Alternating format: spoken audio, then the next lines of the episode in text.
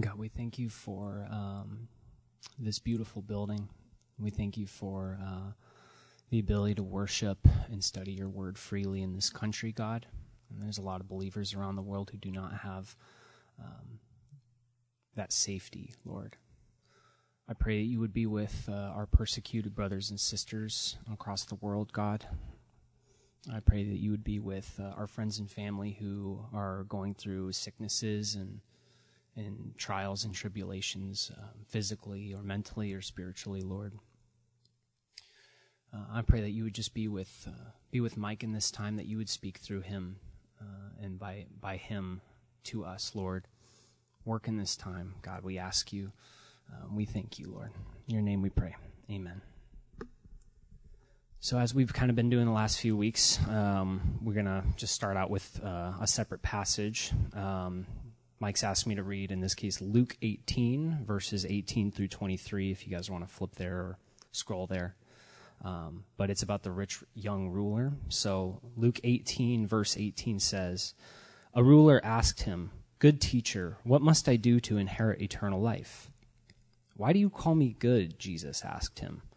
No one is good except God alone. You know the commandments do not commit adultery, do not murder, do not steal, do not bear false witness, honor your father and mother. I have kept all these from my youth, he said. When Jesus heard him, heard this, he told him, You still lack one thing.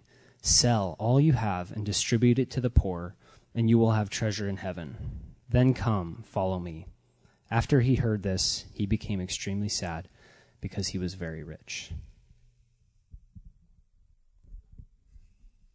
If you guys want to turn to Matthew chapter 6, we're going to pick back up this morning with that text from Luke 18 kind of on our hearts and our minds. Um, just that thought process. Turn with me to Matthew 6, beginning in verse 19, as we continue through this middle section and as we transition um, here in Matthew 6 to a, a different approach by Jesus. He's going to direct his gaze in a different area of our lives. And as we consider that, a short story about my life that will amuse you. I'd been playing guitar for less than a year when I was, um, I jumped on board with a missions trip that was going to Mexico. I was about 15 years old. And I mean, I, I say playing guitar for less than a year. It was probably closer to six months that I've been playing guitar. And at that point, um, I don't know if they just grossly overestimated my ability because I was not a child prodigy when it came to music. Um, they asked me to lead worship for the trip. And I didn't realize that that entailed not only leading for all of our meetings going down there, but also for the churches in Mexico that we are going to be visiting. I'd be leading worship there. And that when we came back, at that time I was in a rather large church that I would be standing in front of the entire congregation there leading worship there. I completely killed it. Um, first, first strum on my first song, I shot the pick of my guitar into the sound hole. Plink! And uh, continued so nervously to keep the tempo and keep things going, even though I, I, I was just a mess after that, that I shredded all the skin off of my first finger within the first song. And, and uh, I don't think that's what the, the guy meant when he said played until my fingers bled, because it was a real mess. It was a real mess. And, and I'm sure God was glorified. Um, but it was then I, under, I, I discovered a whole new understanding of taking the difficulty of what you've practiced in private and bringing it into the public sphere. And any of you that have stood up here before, any of you that have played a, an instrument in front of people, I think you know what I'm talking about. It's very different to privately practice something, but then to bring it into the public eye and have it be on display. It's a little nerve wracking. It's a little scary at times. It's difficult to stay focused. A lot of times we leak sweat from everywhere. It's very different to have your righteousness or something you've practiced on the inside be put on display in front of people, come out through your life. It's a whole different scenario. And for three sections in the beginning of Matthew 6, we study what Jesus taught regarding our private lives. He talked about how we give, how we should keep that secret and let the Lord reward us in His way. He talked about prayer, how we should pray in secret, how we shouldn't pray in the public square to be noticed by people, but, but to be a person who prays and lets that private relationship with God come out through our lives naturally. And then we talked about fasting last week. How we shouldn't smear ash over our faces like the Pharisees of his day, but rather wash your face. Don't draw attention to yourself. Do what you do for the glory of God and as private worship to him. In other words, worship God in private and let everything else work itself outwards. What's interesting is in no way is Jesus condemning praying in front of people. In no way is he condemning that we be generous to people in a way that they might even know that we're being generous to them. But the purpose of heart is what Jesus calls our attention to. What's the heart behind what you do? What's the heart condition behind your religiosity, if you will?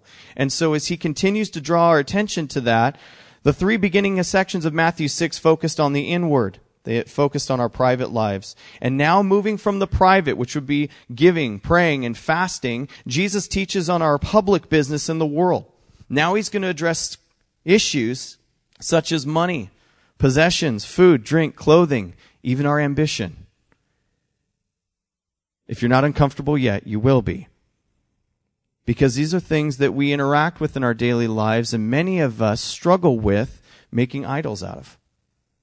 And so now Jesus is going to talk about the public business that we have in the world. This morning we're going to look at three sets of twos in between Matthew chapter 6 verses 19 and 24.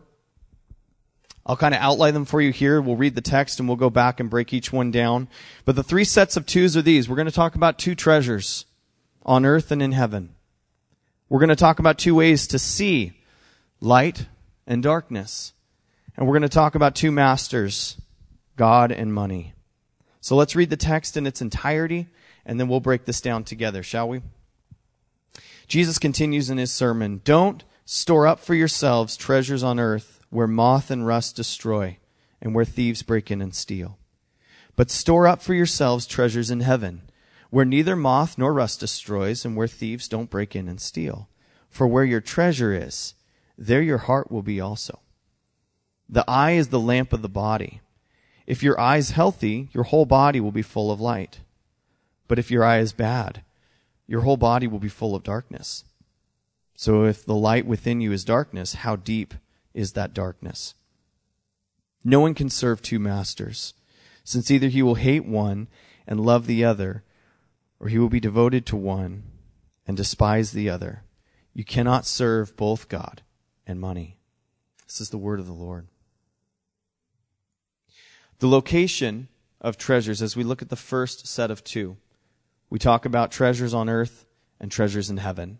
The location of the treasures or valuables Jesus is talking about here is the key to understanding their worth. The key to understanding the worth of your treasure is where it is, where it's stored up, where it's kept. Anything that's limited to being stored solely upon earth is corruptible, and because of that, it's insecure. You're like, oh, my stuff is insecure? Technically yes. I, it's funny. I knew a, a, gal when I was I was younger. Um, she was one of my best friend's moms, and and she would never lock the doors to her house. She always left the doors open, like uh, not like open open, but unlocked. And and for me, a kid coming from Southern California when I was little, everything was locked. We had the club. Do you guys remember the club? Who remembers the club? Oh, right. You know that thing you put in your steering wheel and you can't steal. It was so weird to me because I didn't get it as a kid.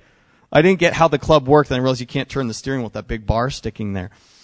Sorry, I, I, I digress. But we locked everything. We, and to me as a kid, the reason I bring that is like, we even locked our steering wheels.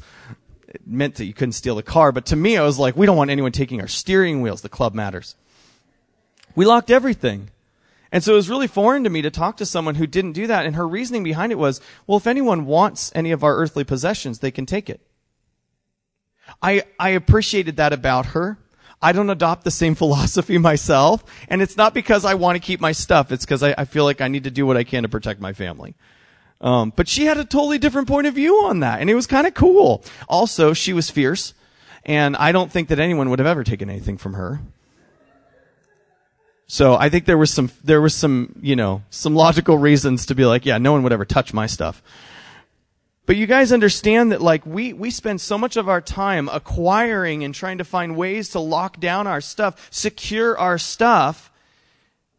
And if it's stored here, if it's stored here on earth, it, it's, it's something that moths can eat. It's something that rust can destroy. It's something that thieves can break in and steal. These are all realities of a sinful world. And if the things or things that we treasure are tethered to this world, then why do we put so much value in them?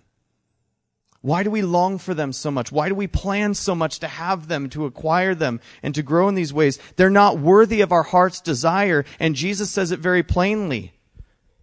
Where your treasure is, is where your heart is.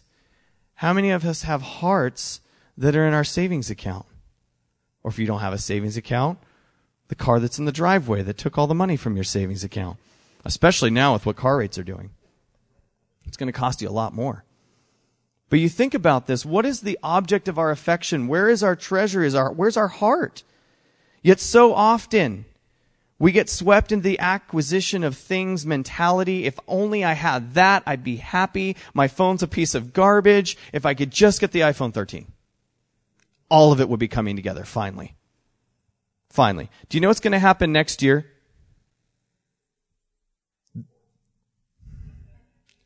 You have said so. The iPhone 14. That's going to happen next year. And do you know what you're going to want? Not your crummy 13 that you dropped on the rocks four times. You're going to need something new, something better. Do you ever notice you buy a shirt and it's the best shirt in the world until you get a new shirt? And then you use the old shirt for all the things you don't like. You know, water on the floor when you're in the shower and you're using your shirt to dry it up. That was your baby. That was your precious. And now it's just used for drying up the water on the floor. Why? Because none of the things that we acquire in this life are going to satisfy us. It's just stuff. It's all perishable. It's hard not to watch Christian do his little motions like throwing the phone on the ground. Don't do that. It's a tool. You can use it. It's amoral. It's not immoral. Depends on how you use it. It can be very immoral if you let it be. You don't have to buy, I don't know if you guys have noticed this, a can of rust to finish off your car when you're done with it. Do you notice that? Can of rust. You don't see it anywhere, do you? You know? You don't have to go out and buy a broken part and install it in your washing machine. That would be weird. But like, you don't have to go do these things. Why? Because things naturally break on their own. It's all deteriorating. It's all breaking. My aunt broke this morning. Right before worship. God has a good sense of humor. It's like, Mike, you trust in your amplifier too much. Pfft. Done. Now you'll trust in me. And oftentimes, he reveals idols that way, doesn't he? He reveals that we have an idolatry problem because we long or look to something so much to be our rock. And Jesus says, I am the chief cornerstone. I am the one by which you measure everything else. Decay and brokenness are going to happen as long as the Lord tarries. And if our most precious valuables can be taken from us, then we have an idolatry problem. If the most precious thing to you can be taken from you, you have an idolatry problem. It should not be the most precious thing. Jesus is the most precious person in the world that our hearts ought to belong to. Everything else that we have been given here is a gift and is to be stewarded as such. It's a gift. God's given you what you have. How are you stewarding those resources for His kingdom, for His glory?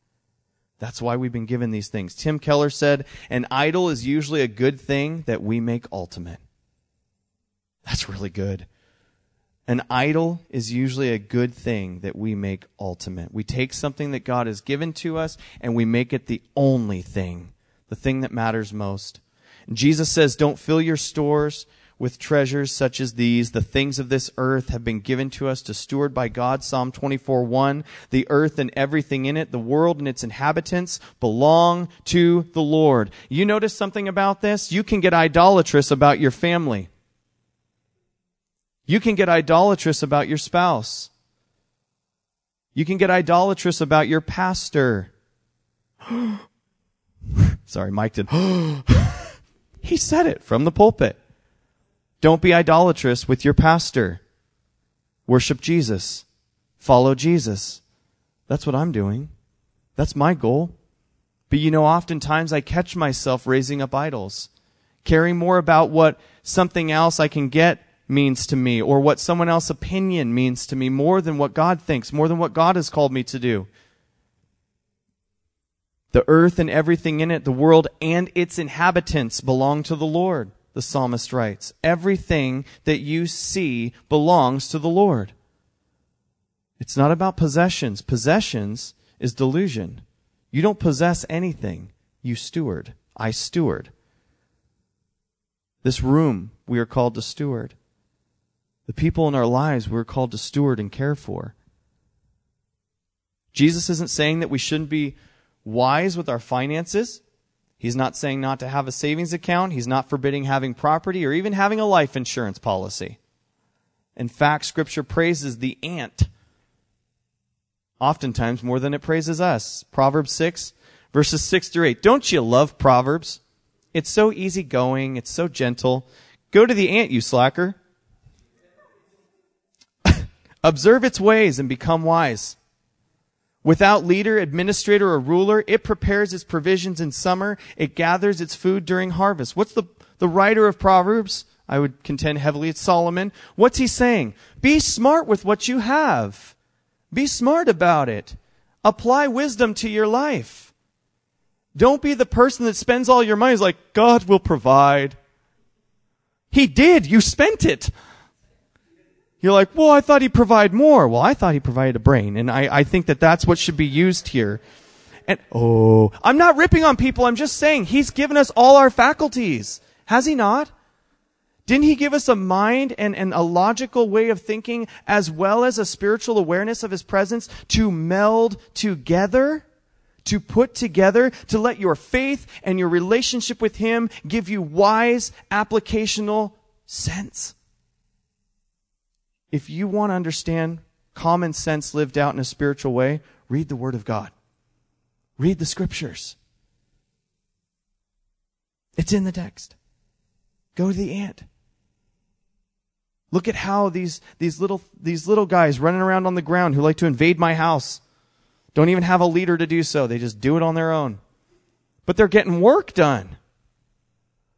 Until some jerk kid comes on and, and then realizes that they were fire ants. Did that as a kid. Did it once. Just once. No, then I just threw scorpions into their pile. So the things of this earth, you guys, I grew up in the high desert. The things of the earth are used for God's glory. They're not to be hoarded and stored for self. However, wisdom is still to be applied. And it is always more blessed to give than to receive. That's what Jesus taught us. But I think that the realization really gets summarized well by Job. Job lost everything. Job had it made. He was a man who was honoring God with his life, and God allowed the enemy to strip him of everything, all the way down to his comfort, all the way down to his physical state. And Job said in Job chapter 1 verse 21, Naked I came from my mother's womb, and naked I will leave this life. The Lord gives, and the Lord takes away. Blessed be the name of the Lord. What God has given is a gift, and if God takes it away, it was his anyway. Boy, Church of America, we would do well to learn this. We would do really well to adopt this biblical understanding that what we have is just stuff. What matters most is Jesus our King, is glorifying the Lord. Jesus says, rather than storing treasures here, fill your stores in heaven with treasures that cannot be eaten by rust or moths or be stolen by thieves. John Stott says it so well. We may say, that to lay up treasure in heaven is to do anything on earth whose effects last for eternity. There's our priorities. Do anything on earth whose effects last for eternity. I fear for myself that oftentimes I get caught up in doing things that are just temporal, that are just earthly. And in church, we need to hold each other accountable, not condemning, accountable to walk together in love and to live lives that actually prioritize the treasures in heaven, doing things on this earth whose effects last for eternity. We should value and increase our faith, our hope, and our love over our increase of wealth, over acquisition, the salvation of others, rather than to desire for worldly acquisition? Do I care about the souls of the people that I'm spending time with more than I care about the money that I'm trying to gain from this job? More than I care about the thing I want to acquire? Do I care about lives? Do I care about my community? Or am I just trying to find a better position within it? The greatest treasure, according to Paul, is to know Jesus. The greatest treasure for him was to know Jesus. Philippians chapter 3 in verse 7 But everything that was gained to me, I have considered to be a loss because of Christ. Jesus has made all the earthly possessions pale in comparison. In fact, Paul says in verse 8, more than that, I also consider everything to be a loss in view of the surpassing value of knowing Christ Jesus, my Lord. Did you notice that Paul says knowing? In knowing him. Even just the pursuing of knowing Jesus is more valuable than anything he could acquire. For where your treasure is, there your heart will be also, Jesus says. Jesus' heart is so for us that he died for us. What is my heart willing to do for him? If the heart of Christ was to die for people who are dead in their trespasses and sin, what is my heart willing to do for him, for his namesake? It's a question we must all ask ourselves and ask the Lord for strength to do what He's called us to do. Let's look at the second set of two. This is verses 22 through 23. Two ways to see light and darkness. Jesus continues The eye is the lamp of the body. If your eye is healthy, your whole body will be full of light. But if your eye is bad, your whole body will be full of darkness. So if the light within you is darkness, how deep is that darkness? For us to understand how these two verses connect and correlate, you can, you can read them and be like, it's weird. He shifted to this whole thing about the eyes and light and how does that affect treasures and where I'm storing them. Well, we have to see it from the viewpoint of the culture of Jesus' time. Uh, Skye, Skye Jethani writes about this a little bit um, in a book that he wrote. He says, In the ancient world, it was thought that light passed out of the body through the eyes. The perception was that light came from within and then passed out of the body through your eyes. In our culture, that's very weird for us because we look at it from a more scientific point of view of light coming into our eyes. That's how we perceive things as light comes in and that's how we see. But in the ancient world, they saw it as coming from within and light passing out of your eyes. And so in light of that, Jesus is referencing this common idea to say the way we see the world is an indication of what's inside of us. The way we see the world indicates the, the stature and the positioning of our hearts. In other words, depending on the condition of my heart, I'm going to view the world with a righteous perspective, that would be light, or I'm going to view it with an evil or wicked perspective, that would be darkness. Isn't it interesting to think of it from the cultural point of view as light coming from within and going out the eyes because it connects to everything that Jesus has taught about thus far in chapter 6 dealing with the issues of the heart. No wonder Jesus wants to get our hearts right. Because if my heart's right, I'm going to view the world through His eyes. I'm going to see it through His light. And so how I view this world needs to be a heavenly perspective. It needs to be from the point of storing up my treasures in heaven because that's where my heart is. And that light is going to illuminate the situations I look at and give me discernment. It's going to give me discernment on how to handle those things. Not only is it beneficial for us to understand the durability of treasures in heaven, but having that vision from a heart that sees the world through his light transforms us into his kingdom people here. And isn't that what we've already prayed in Matthew chapter 6? Our Father in heaven, your name be honored as holy, your kingdom come. Do you know how his kingdom comes here and now? Through the hearts and minds of his people who have been transformed into his image. The kingdom of God is the church. We are people here living a kingdom lifestyle as exiles in a very sinful world. And so our lifestyles must look different. But it's not about dressing up and playing church better. It's about letting Him reform and reshape and cleanse our hearts so that we see through the light of His truth the situations that we face in this world. Because if I'm looking at, my, at the world around me, if I'm looking at the community or my family that's around me, and I don't have His purposes and His will in my heart, I'm going to see through the eyes of darkness. How many of you in the last year and a half have really struggled with depression because of what's been going on? How many of you have been struggling with these negative thoughts and with struggles in your marriage and struggles in your families because of this, the atmosphere and the situations around you? Our heart is the source of the problem. It's the root of the issue. It's not because, well, if COVID wasn't here, I'd be in a perfectly fine mood. If these people would learn how to drive, if they'd stop moving into my neighborhood, right? We look at all the outside factors and we're like, if these things would change, then I would be a better Christian. The only way we can be a Christian is to be a new creation. Amen? The only way to be a true Christian is to be a new creation. Paul writes about it in 2 Corinthians. And indeed, when we have given our lives to Christ, we are a new creation. We don't have to be bound to the old way of thinking. And I can let His light pour out of my heart through my eyes, and I start seeing people the way He sees them. I start loving the prostitute and the tax collector. I start getting more concerned about my neighbors than I am about my stuff. You guys, these are the changes that He wants to work from us from the inside out, but we have to let our hearts be molded and shaped by Him. We have to become true image bearers and see the world through the light that He gives us. And so Jesus says it so clearly. The eye is the lamp of the body.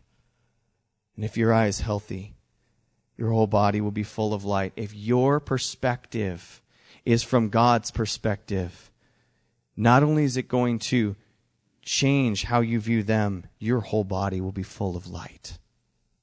It's going to change you continually. It's going to renew you continually and give you perspective. Our recognition of the insecurity of earthly material will not only beget a whole new investment mentality, but a whole new outlook on life. It's going to change how we view our stuff. It's going to change how we view the world. Finally, it's going to change how we view whom we serve. Look at verse 24. Two masters, God and money. Verse 24 says, No one can serve two masters, since either he will hate one and love the other, or he will be devoted to one and despise the other. You cannot serve both God and money. Behind the choice of two treasures and two visions is the basic choice between two masters it's fascinating to think about, and I think it's it's interesting to note for us that the idea of having two bosses is something that we understand in this life. I worked for Little Debbie's Snack Cakes. I was a very popular youth pastor as I transitioned from my my you know work world into youth ministry. I was the youth pastor who had all the donuts, so I was popular. Um, and and so I transitioned from a place where I had 30, at one point, 35 bosses. Because I served all these accounts. We're talking Walmarts, Wincos, all this type of stuff. I served all these accounts, so I had 35 bosses who had expectations of me.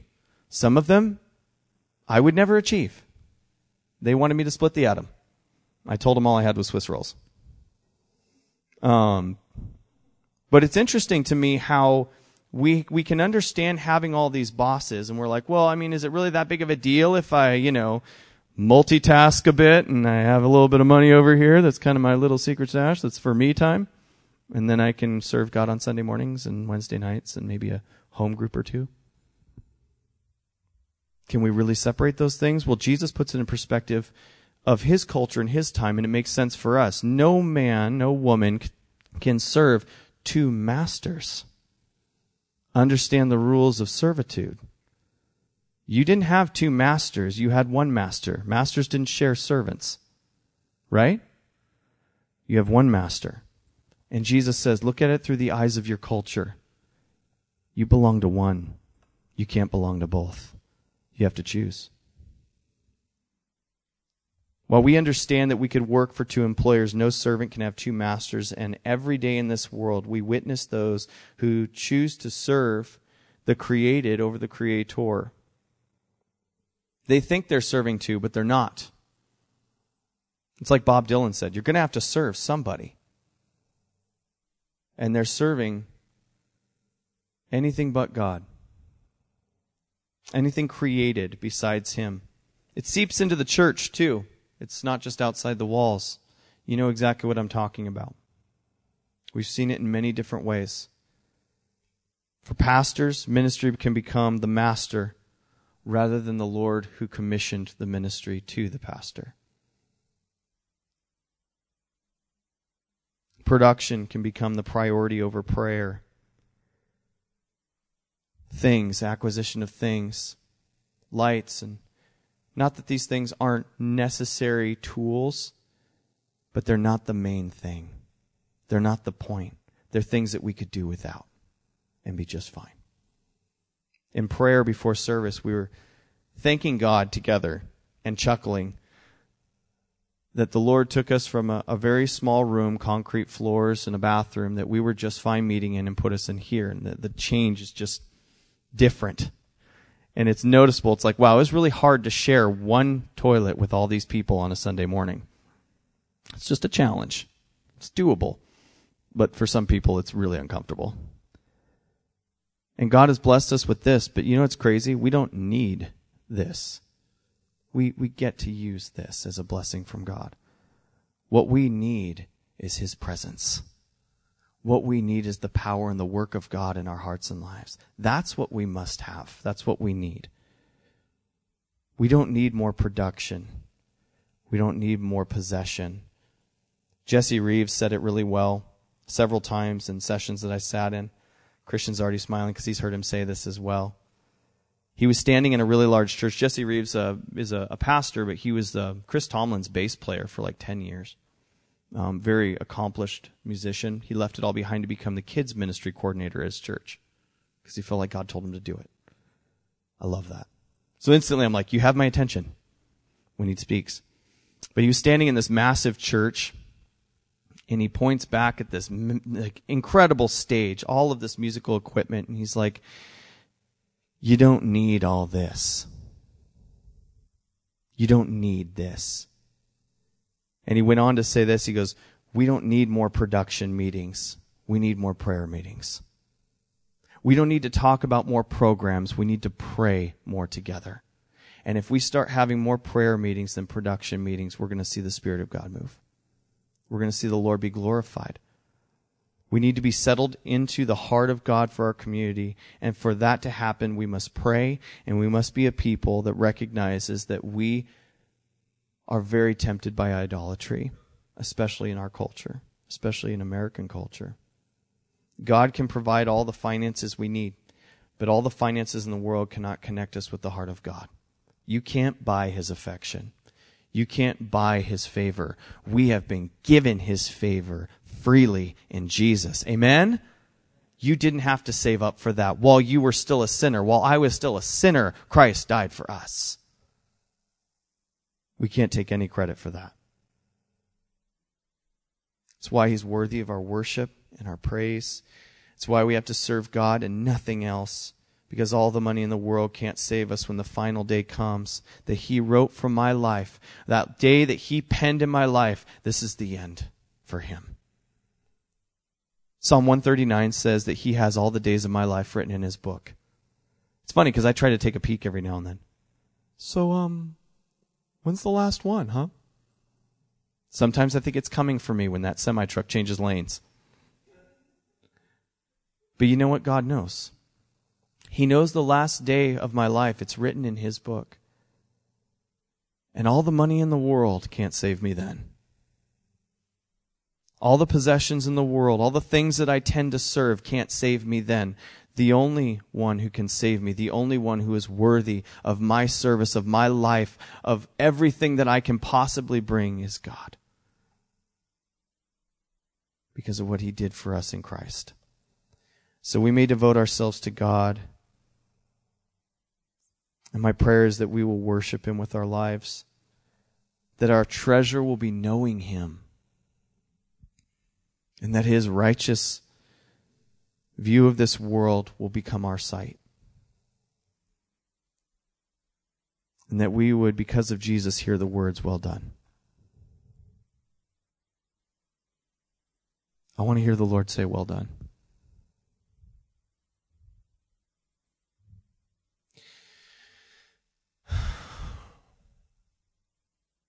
There's a lot of people that I thought I wanted to hear those words from more. But I'm so thankful that as my life has gone on, the Lord's changed my heart to really just be that. I just want to hear Him say it. If He says, well done, that's enough. That's enough for me.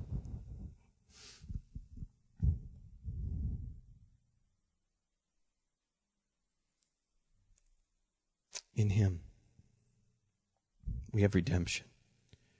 Through His blood, the forgiveness of our trespasses, according to the riches of His grace that He richly poured out on us with all wisdom and understanding. Let's bow our heads. Let's thank Jesus together. Worship team, come on up.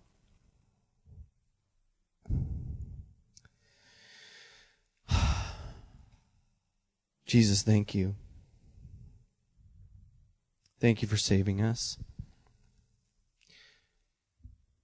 Thank you for taking our place.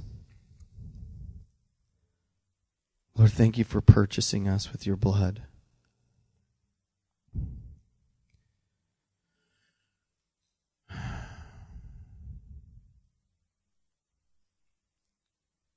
With our eyes closed, with our, our heads bowed. Come to Jesus. All of you who are weary and burdened, He offers you rest. He's lowly and He's humble of heart. It is only in Him that you'll find rest for your souls. If you haven't made the decision to follow Jesus, this moment right now is your opportunity. Romans 10:13 says everyone who calls on the name of the Lord will be saved. In your heart right now with your focus completely upon him, call his name. Ask him to forgive you of your sin. Ask him to cleanse you and make you new. Recognize that you have fallen short. Receive the free gift of grace that God offers through the shed blood of Jesus. For there is salvation in no one else.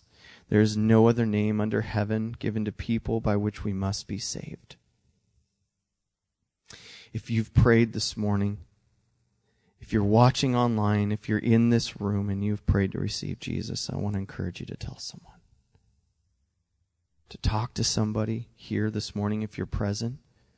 To come talk to me, to let one of the the elders pray for you.